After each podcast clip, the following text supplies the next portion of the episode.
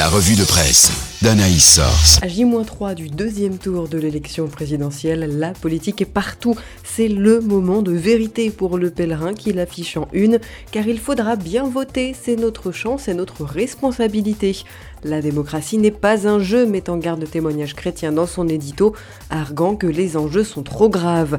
Sur évangélique.info, la Fédération protestante pointe les dangers de l'abstention, alors que le Conseil national des évangéliques de France appelle les protestants évangéliques à voter en âme et conscience devant Dieu, d'après Info Chrétienne. Et comme tous les 5 ans, chacun y va de son commentaire et de sa recommandation.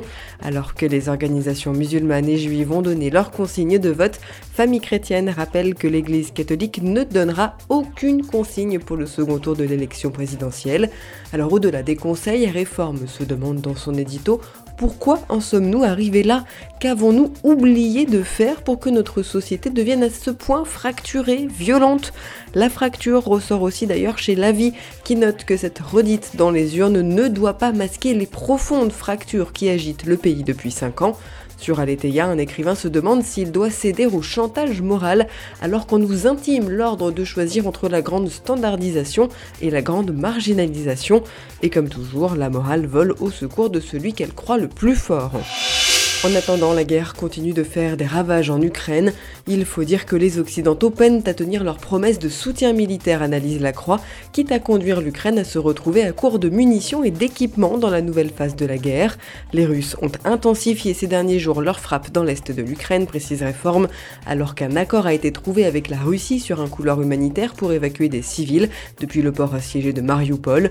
Alors qu'Info Chrétienne relaie les chiffres de l'ONU sur la plus importante crise des réfugiés en Europe depuis la Deuxième Guerre mondiale avec plus de 5 millions d'Ukrainiens en fuite, la vie revient sur le nouvel exode d'intellectuels et de cadres qui quittent la Russie opposée à la guerre d'invasion en Ukraine.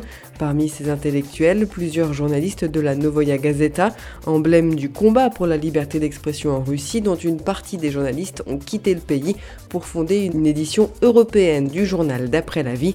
Et puis il y a ceux qui restent pour penser progressivement les plaies de la guerre, comme ce prêtre qui a raconté à Aletheia comment il a transformé un bunker en église, à l'image des catacombes pour les premiers chrétiens.